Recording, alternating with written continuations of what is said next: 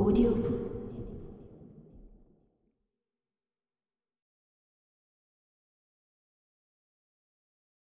뒤에 상태가 위급해져서 동네 병원에서 큰 병원으로 옮긴다는 소식을 들은 것은 여행 둘째 날 아침이었다.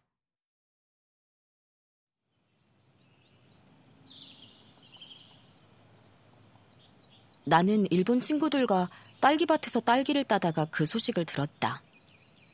급히 짐을 정리해서 도쿄로 가는 신칸센을 탔고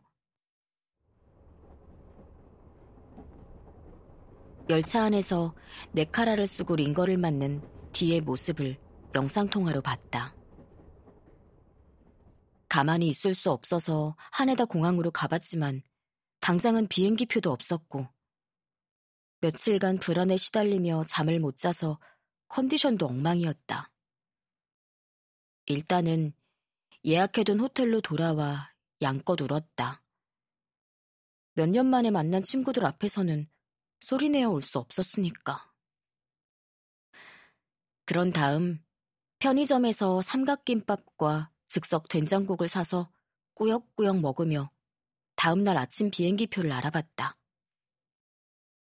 내 인생에서 몸과 마음이 동시에 가장 힘들었던 밤이었지만 어떻게든 먹고 자서 한국으로 돌아갈 기운을 내보려 했다.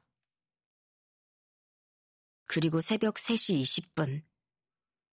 남편으로부터 뒤의 죽음을 알리는 전화를 받았다. 일본에서 처리할 일이 남아 있었던 나는 일단 모든 짐을 호텔에 맡겨두고 몸만 한국으로 돌아왔다.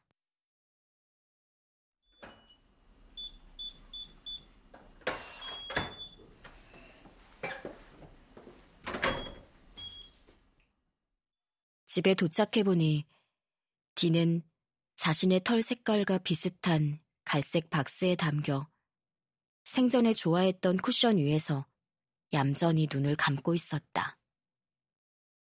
병원에서 씻겨졌는지 향긋한 샴푸 냄새가 풍겼고 털은 전혀 없이 부드러웠다. 비듬도 없었다. 조르바는 인간들의 대성통곡에 겁에 질린 나머지 밥솥 뒤에 숨어서 나오려 하지 않았다. 그러나 의사는 작별 인사를 나누지 않으면 조르바가 집에서 계속 뒤를 찾을 거라고 했단다. 남편과 나는 반려동물 장례식장으로 떠나기 전에 조르바를 억지로 끌고 나와야 했다.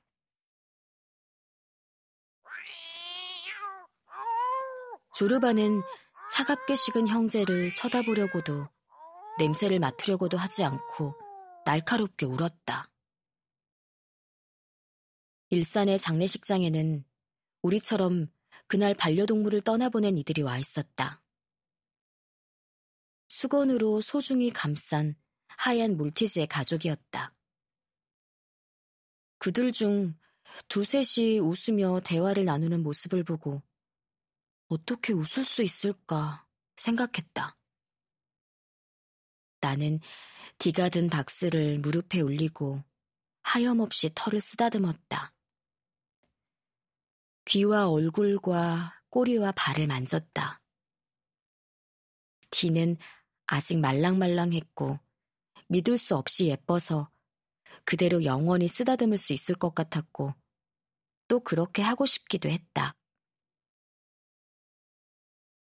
그러나 곧 앞발의 까만 발바닥 사이로 축축한 액체가 배어나오기 시작해서 나는 뒤의 죽음을 여지없이 받아들여야 했다.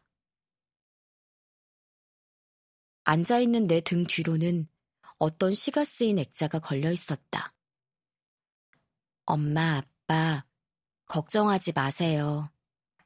나는 청개의 바람이 되어 늘 곁에 있을 거예요. 라는 연으로 끝나는 시였다.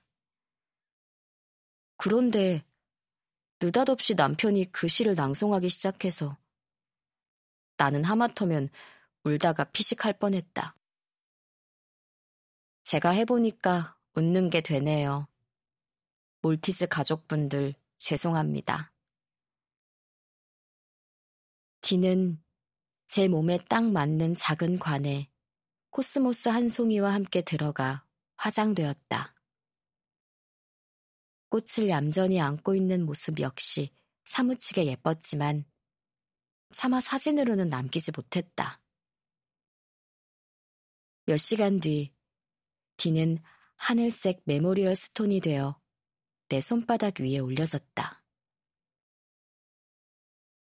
그날 밤, 나는 자다가 발작처럼 벌떡 일어나 눈물을 또 쏟았는데, 덩달아 잠이 깬 남편이 내 등을 쓰다듬으며 본인이 방금 꾼 꿈 이야기를 해줬다.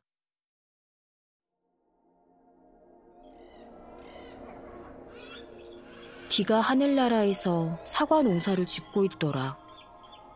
밀짚 모자를 쓰고 땀을 뻘뻘 흘리며 일했는데 재배 방식이 너무 유기농이어서 상품 생김새가 좋지 않더라. 찌그러지고 멍든 그 사과들을 팔기 위해 디는 열심히 호객 행위를 했지만 아무도 사주지 않더라. 내가 다 사줘야겠군 생각하던 차에 잠에서 깼다. 그리고 연이어 이렇게 중얼거렸다.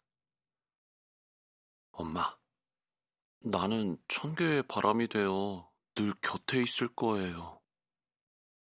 이번에는 정말로 울다가 웃어버렸다. 다음 날 아침 나는 다시 일본에 갔다. 짐을 모두 두고 온 탓에 가벼운 손가방 하나만 들고 비행기를 타는 기분이 이상했다. 호텔로 가서 캐리어를 찾은 뒤 신주쿠역에서 쥐를 만나 한 달 전에 예매해둔 하코네행 특급 열차 로망스카에 올랐다.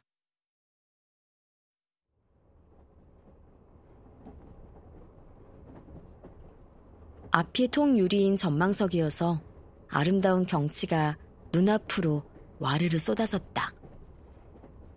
감탄의 시간이 지나고 마음이 진정되자 쥐가 내게 엽서 한 장을 내밀었다. 우리 집 소파 등받이 위에 나란히 앉아있는 조르바와 뒤를 그린 엽서였다. 나는 무릎에 얼굴을 묻은 채 조금 울었고, 쥐는 아무 말 없이 나의 등을 가만히 두드려 주었다. 하코네에 도착해 온천욕을 한 뒤, 그야말로 기절한 듯 푹 잤다. 그렇게 깊게 잠든 것은 근 일주일 만에 처음이었다. 아침에 일어나니 쥐가 말했다. 이제야 얼굴이 좀 정상으로 돌아왔네. 어제 만났을 땐 좀 놀랐거든.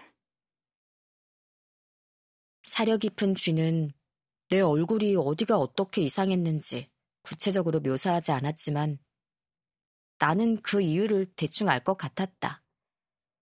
일본에 오기 전 여행 때 마스카라를 발랐다 지웠다 할 게 귀찮아서 속눈썹 연장 시술을 받았는데 무거운 속눈썹을 매단 채 너무 울었던 탓에 쌍꺼풀이 전에 없이 짙어져서 괴상망측했을 것이다.